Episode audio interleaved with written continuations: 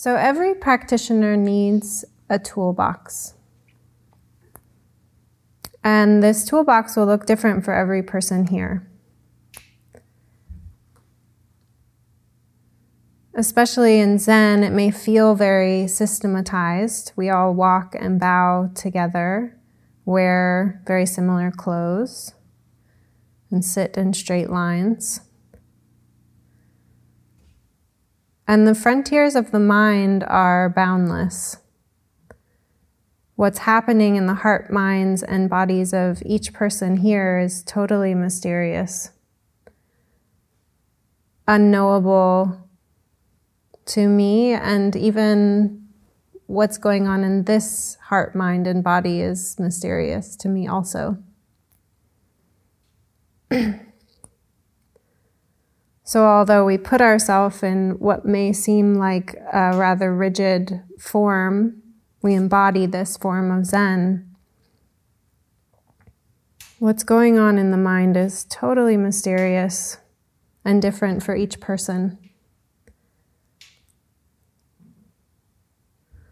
So, every practitioner needs a toolbox, and it's got to be your own. You have to make this toolbox your own and distinctive. This toolbox is a collection of our various influences, whether we're a Zen practitioner, secular mindfulness, Tibetan, maybe all of those things in this day and age. We have an infinite number of options to pick through. How long we've been practicing, what kind of religious practice we had as children and definitely who our teachers are and how they have directed our practice and what tools they have recommended that we keep. This among the infinite other predilections that compose an individual.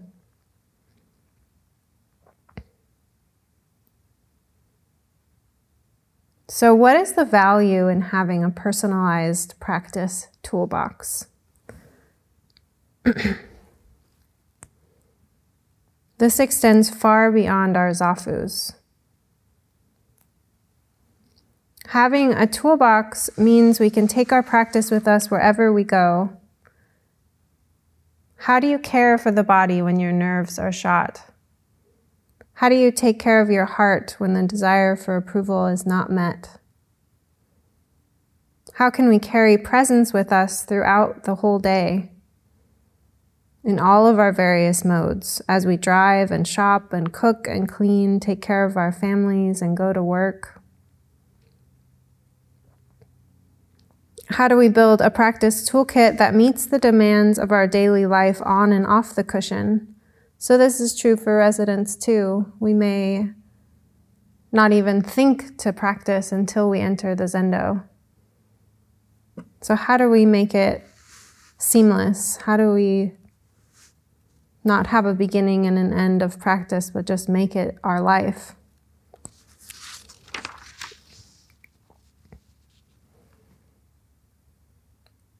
This is a way to bring practice to life, to feed it, to make it our pivot point. So all of our activities spring from this place of our practice life. Some of the essentials are staying curious and being creative about how we make it work within a life. This can be a great challenge. We have very busy lives and also a great joy. And I found without having a really clear idea of what's in my toolkit, I go into default mode particularly in this era of infinite content being beamed into our pockets, into our cell phones and computers, it's very helpful to be clear about what the other options are.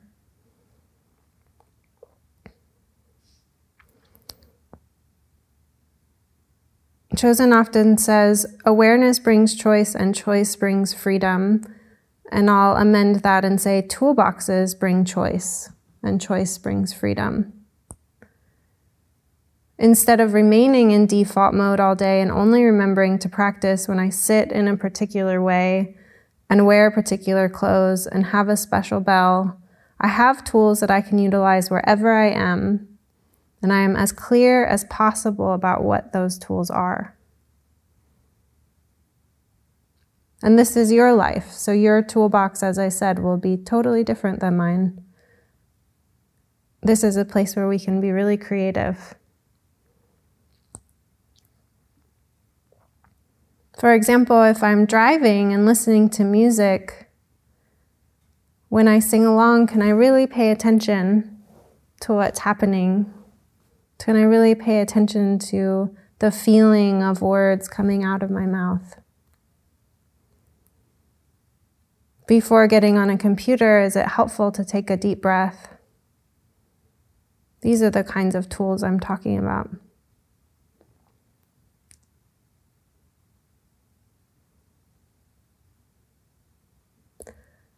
And I'm talking about this because it's personal.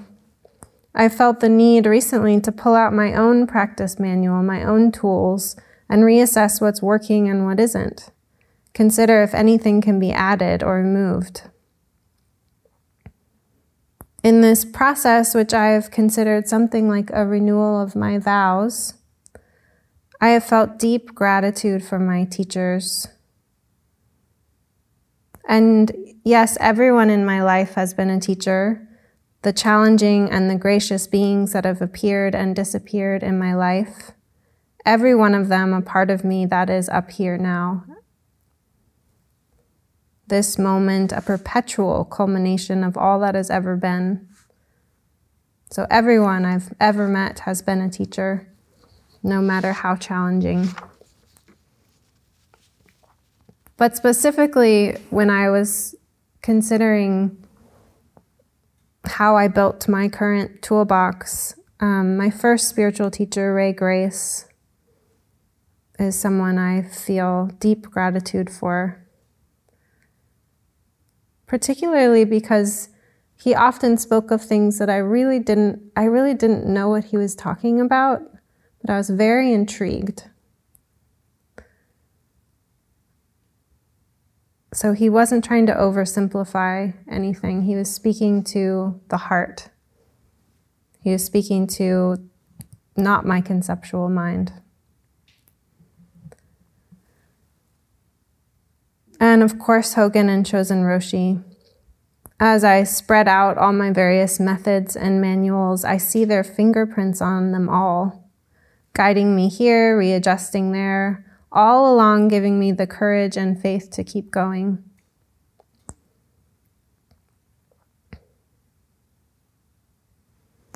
So, today I wanted to just go over a few of the practices that have really carried me through the eight years of living here. The ones that I felt so deeply inspired by. So I'll explain a few of my own, and maybe they'll work for you, and maybe they won't. So pick them up or drop them as you like.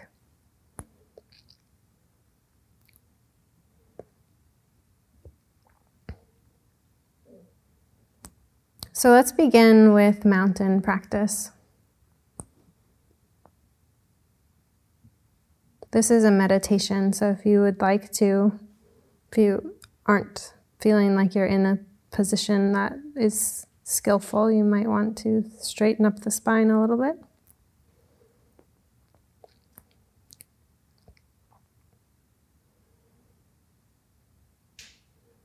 This is a body practice. I'm not imagining a mountain over here. I'm not imagining the contours. I'm becoming a mountain with this body.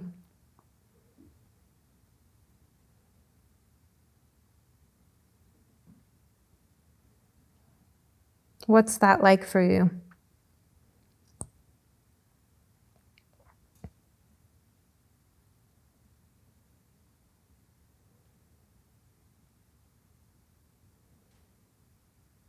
This is a body practice. Feeling the weight of the lower body.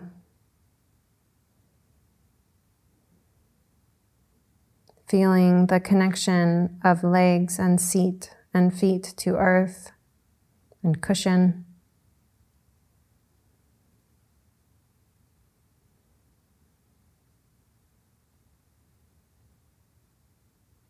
Our attention sinking into the lower reaches of the body.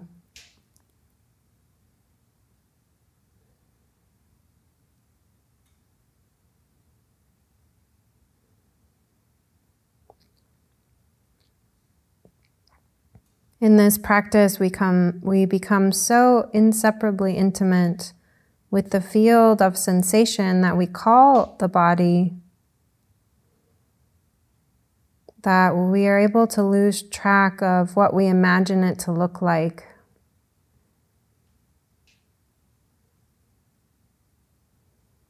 As it settles, tingles,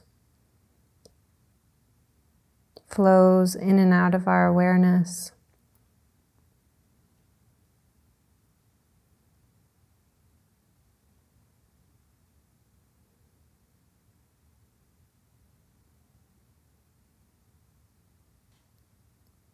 Can you notice the qualities of mountain that are present within this field of sensation? Grounded, stable, a kind of confidence.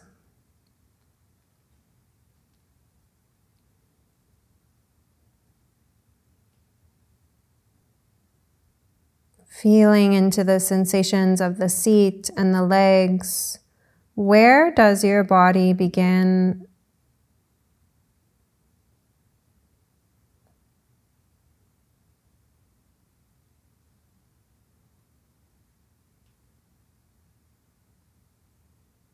Can you really tell the difference between where the seat and the cushion are?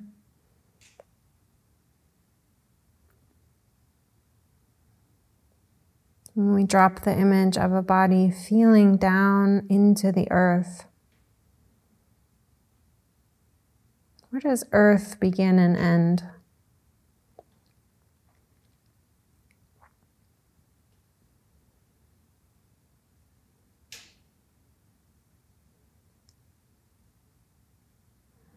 How do you breathe like a mountain?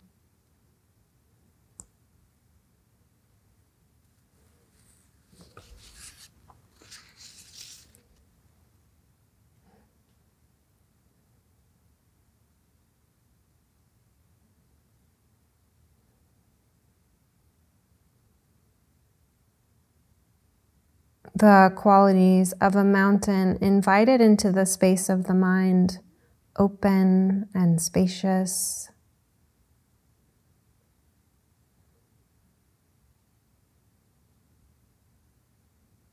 Continuing to connect with the earth below you.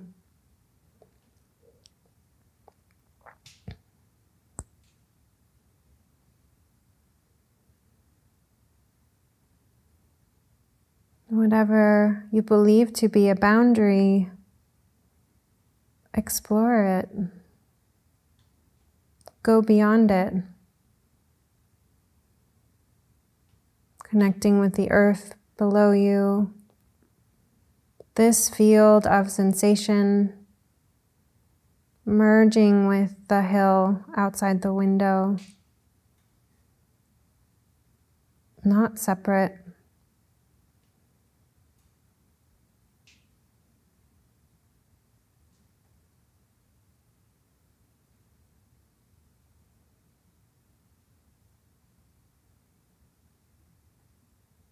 How deep does this mountain go?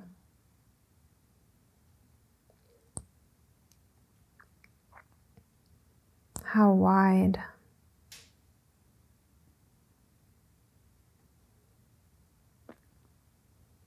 It's a kind of deep relaxation.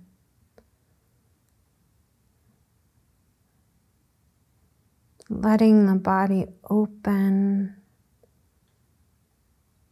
taking up space, taking up space like a mountain.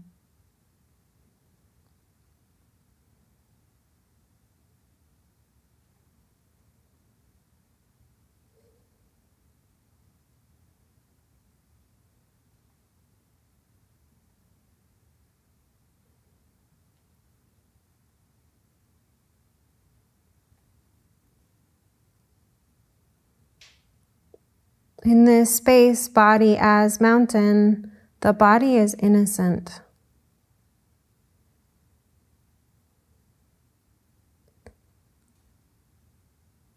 Some of us tend to have ideas about how it should be shaped and how it should move, how it should relate to other bodies. We feed it and clothe it and exercise it. We scold it and hate it and even try to avoid it. Sometimes we cling to it and feel a desperate need for it not to change too much. We cover it in oils and perfumes.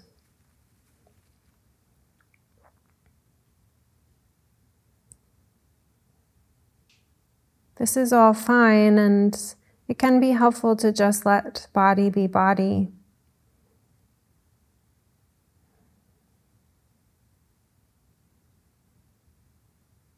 And not really know what that means.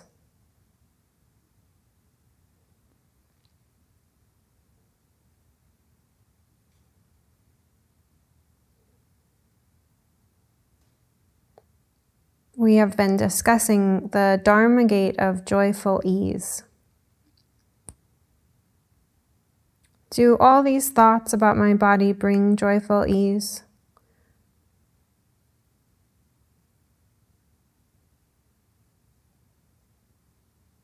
Or is this more relaxed, spacious, mountain inclination? More inducive to drawing out that quality.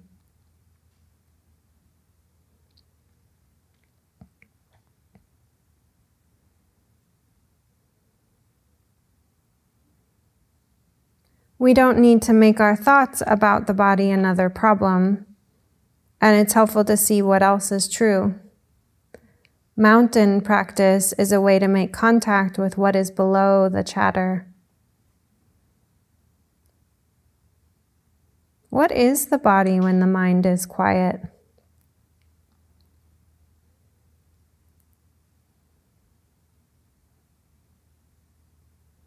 Anju the other day said, I'm waiting for my thoughts to decide what my experience is. I really liked that.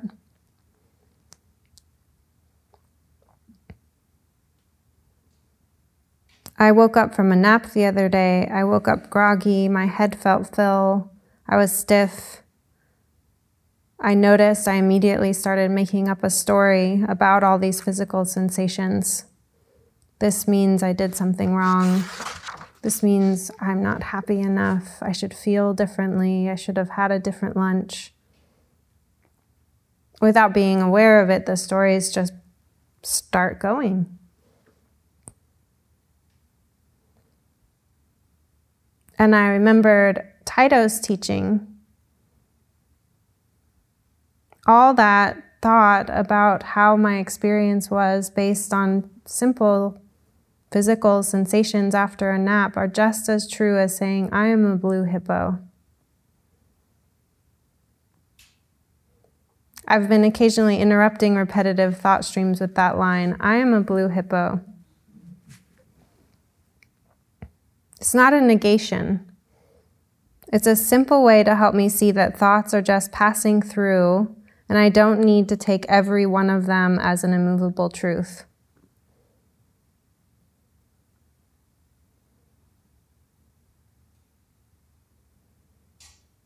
So, having something to interrupt that stream can be really helpful. And humor is a really important way to do that, can be a really helpful way to do that. We take ourselves very seriously, or I do, I should say. So I need people like Taito in my life to tell me I'm a blue hippo so, once in a while.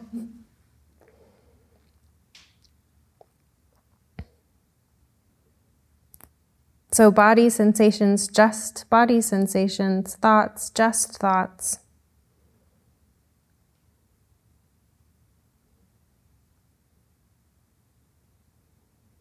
I've shared this a lot, but a really pivotal moment in my early years here, I was in Sanzen and probably going on and on about something.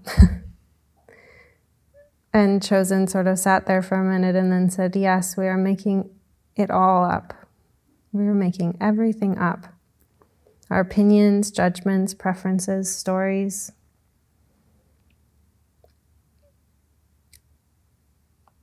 My experience is telling me that thoughts are like pinning the tail on vast space.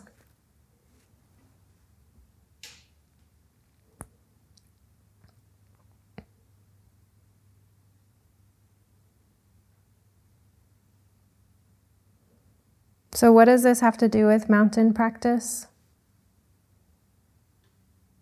I'd like you to see for yourself.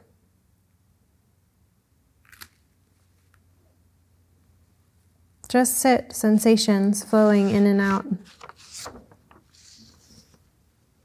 Sometimes taking on a shape other than the human body can be a helpful way to get out of our very human centered way of thinking about how things are. So I've not only spent probably hundreds of hours sitting as a mountain, um, maybe more hours sitting as a tree. So everyone's got a different toolbox, so you see what's helpful for you. Boulder is a good one. If you're going through a time in life that's feeling like this. I don't know what the words are. Boulder is a very good practice. Just you can imagine it like sunk into the earth, like really held by the earth, and then just part of you is out, stable, connected.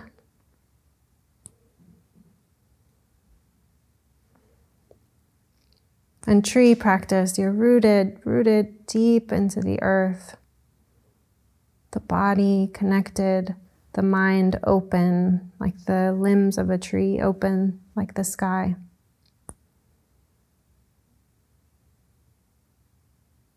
So be creative. Just try out what works for you. How do you get into this body? That's what the question is for me. What works for me in that practice?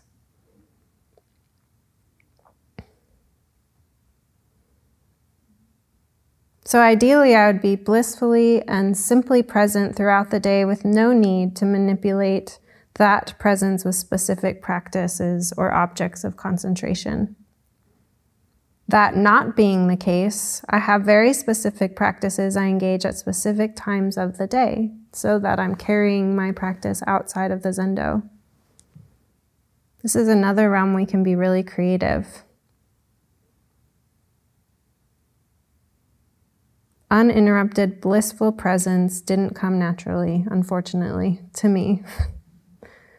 so I've began, especially when I moved here, to habituate my mind towards practice. We're creatures of habit, and we can make good habits. It's possible. For example, the parking lot outside is always sound practice.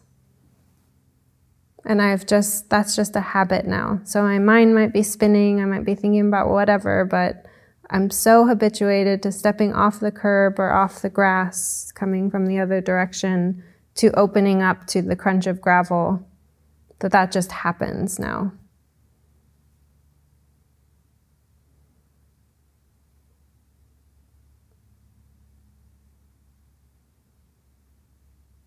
Feet practice has always been an essential part of my life here. So, walking to and from my living quarters, just really, I have the allowance of like, I can think about whatever I want. Which, when you say that, what does the mind do? It's sometimes it just goes quiet. Like, you could think about whatever you want. And it's like, oh, I don't actually know if I want to think about anything. Um, but the allowance is think about whatever you want as long as you stay with your feet while you're walking. And they've been, honestly, feet have been such a source of bliss that I recommend trying that one out.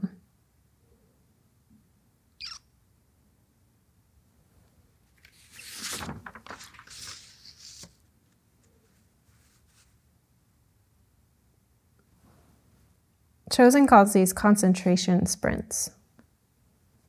So if they're interesting to you, you can pick something like I walk to the bathroom in the morning, and whenever I do that, I'm with my hands, or I know I have an altar that I bow to.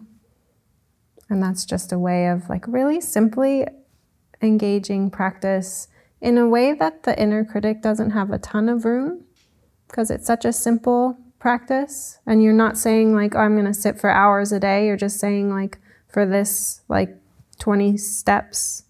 I'm going to know that i'm making those steps.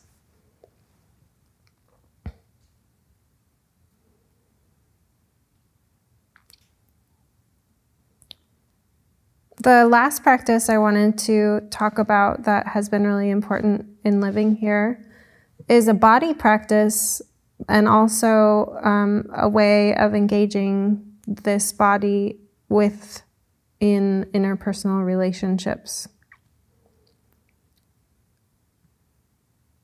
And that is um, when someone is approaching me or when I'm sitting and talking to someone, I stay connected with the heart.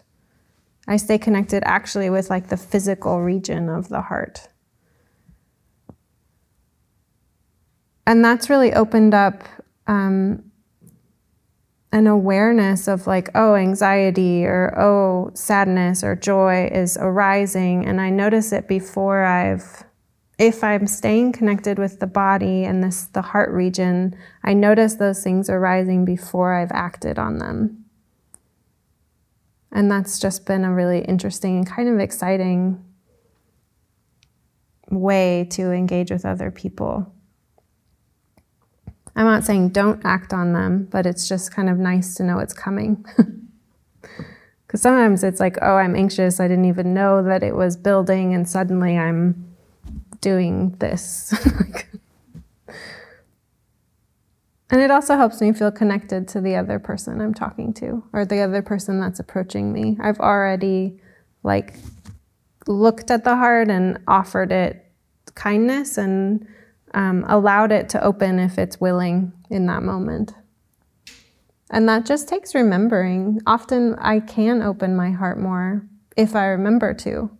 So, all of these practices are just about being able to remember.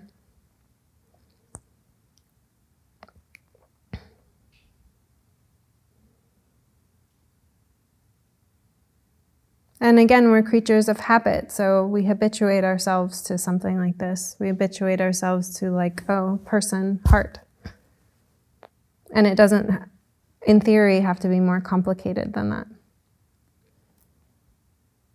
All we can do is one footstep at a time, one breath at a time, one conversation at a time.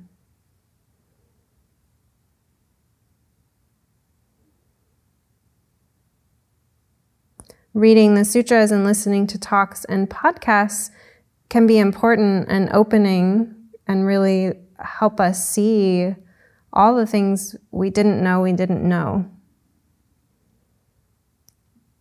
And then we need to, need to decide how to live that with this body and this heart, how to speak it, how to share it with other people. There isn't actually time to wait for a better moment to practice.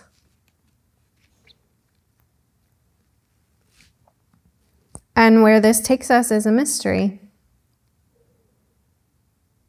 This practice is not about making the inconceivable finally conceivable. When we walk into practice, we walk off a cliff. Cowabunga! Do we hit the ground or is it perpetual free fall? Is there anything to catch us in this life?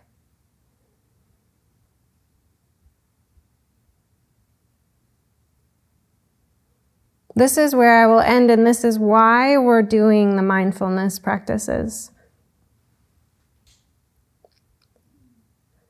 To really quiet the mind so that we can look into the essential questions. What is it that's alive? What is my life when I haven't already decided what it is? What is mind? Not just your mind or my mind, but what is like mind? What is the nature of birth and death? Pick your question. Do they all lead to the same thing? And what does it mean to lead to something?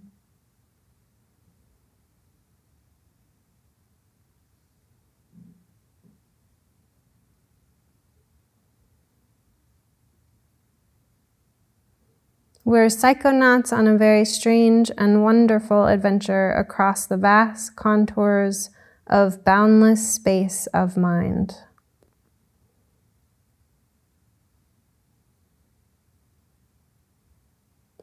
Thanks for taking this ride with me.